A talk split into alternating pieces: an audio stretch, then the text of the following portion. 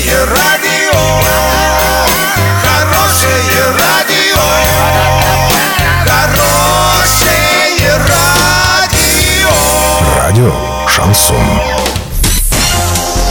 С новостями к этому часу Александра Белова. Здравствуйте. Картина дня за 30 секунд. В Орске многоэтажный дом по проспекту Ленина остался без воды. Россияне чаще всего берут кредит на ремонт дома или квартиры.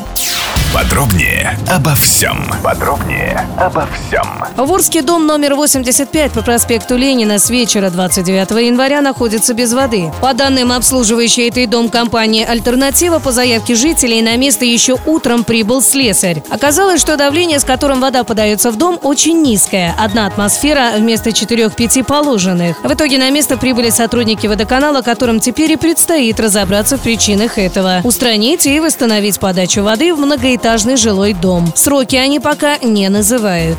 Россияне чаще всего берут кредит на ремонт дома или квартиры. Таких более 30%, показал опрос агентства Амагра Маркет Резач. Об этом пишет РИА Новости. На втором месте автокредиты. Потом уже идет ипотека. Закредитованность населения растет, говорят эксперты. Так, например, в Ленинградской области житель должен в среднем 235 тысяч рублей. Это больше половины годового дохода. На сегодня доллар 66.10, евро 75.57. Сообщайте нам важные новости по телефону Ворске 30 30 56. Подробности, фото и видео отчеты на сайте урал56.ру. Александра Белова, радио «Шансон Ворске».